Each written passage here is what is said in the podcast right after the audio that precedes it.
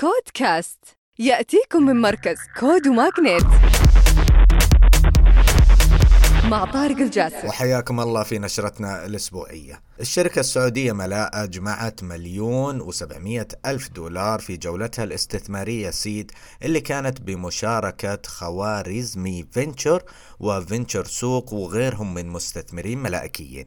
هالمنصة تنتهج أحدث أساليبها في علم البيانات والذكاء الاصطناعي اللي يساعد الأفراد في متابعة مصاريفهم وزيادة مدخراتهم وتعد أول شركة للتقنية المالية بتطبق خدماتها أو تطلقها للأفراد للاستفادة من خدمات المصرفية المفتوحة.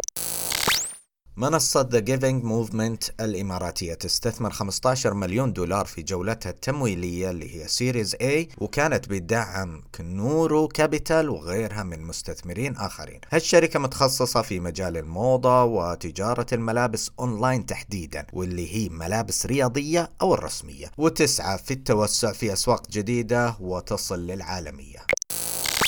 منصة Wattnow التونسية تحصل على تمويل Pre-Series A بقيمة 1.3 مليون دولار بدعم من Launch Africa Ventures وهذه الشركة تعمل على حلول إدارة الطاقة الكهربائية الذكية تساعد المؤسسات التجارية والشركات على ترشيد استهلاك الطاقة عن طريق أجهزة وأدوات برمجية مخصصة.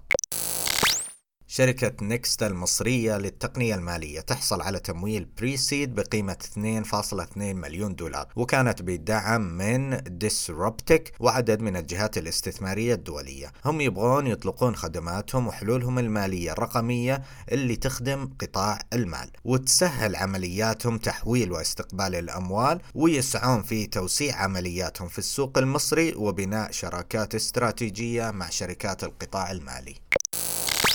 أخيرا شركة كامل باي الإماراتية للتكنولوجيا المالية جمعوا مليون دولار في جولتهم بريسيد كانت بقيادة مستثمرين ملائكيين وتهدف أنها تصبح أول شركة تقدم خدمات دفع رقمية لسكان من دول مجلس التعاون الخليجي اللي يعانون من نقص البنوك في الخارج.